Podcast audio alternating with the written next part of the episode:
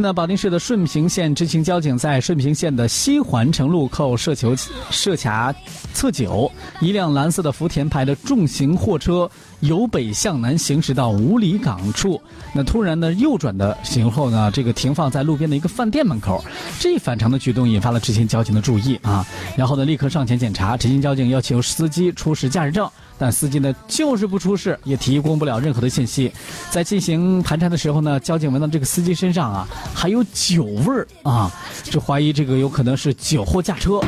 当时呢，对司机进行了呼吸式的酒精测试，结果检是检测呢是每一百毫升是三十毫克。酒精浓度啊，这个司机呢涉嫌酒后驾驶。那然后呢，交警呢对这个司机带到大队进一步的检查，酒后驾驶的这行为还没有处理完。警方呢在网上来查询，发现压根找不到这个司机王某的任何关于驾驶证的信息。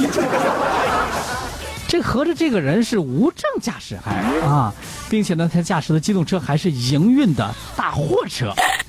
因为没有取得机动车驾驶证，驾驶营运车辆酒后驾车。啊，这个都是违法行为。目前呢，根据《中华人民共和国道路交通安全法》的相关规定，交警呢是给予王某罚款六千元，车辆车辆暂扣，并且呢是拘留二十天的处罚，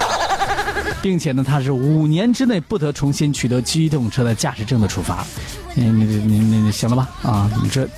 提前呢考个驾照多好啊！考个驾照，当然考了驾照也不能酒驾呀。还是多了解点交通法规啊，遵章守纪。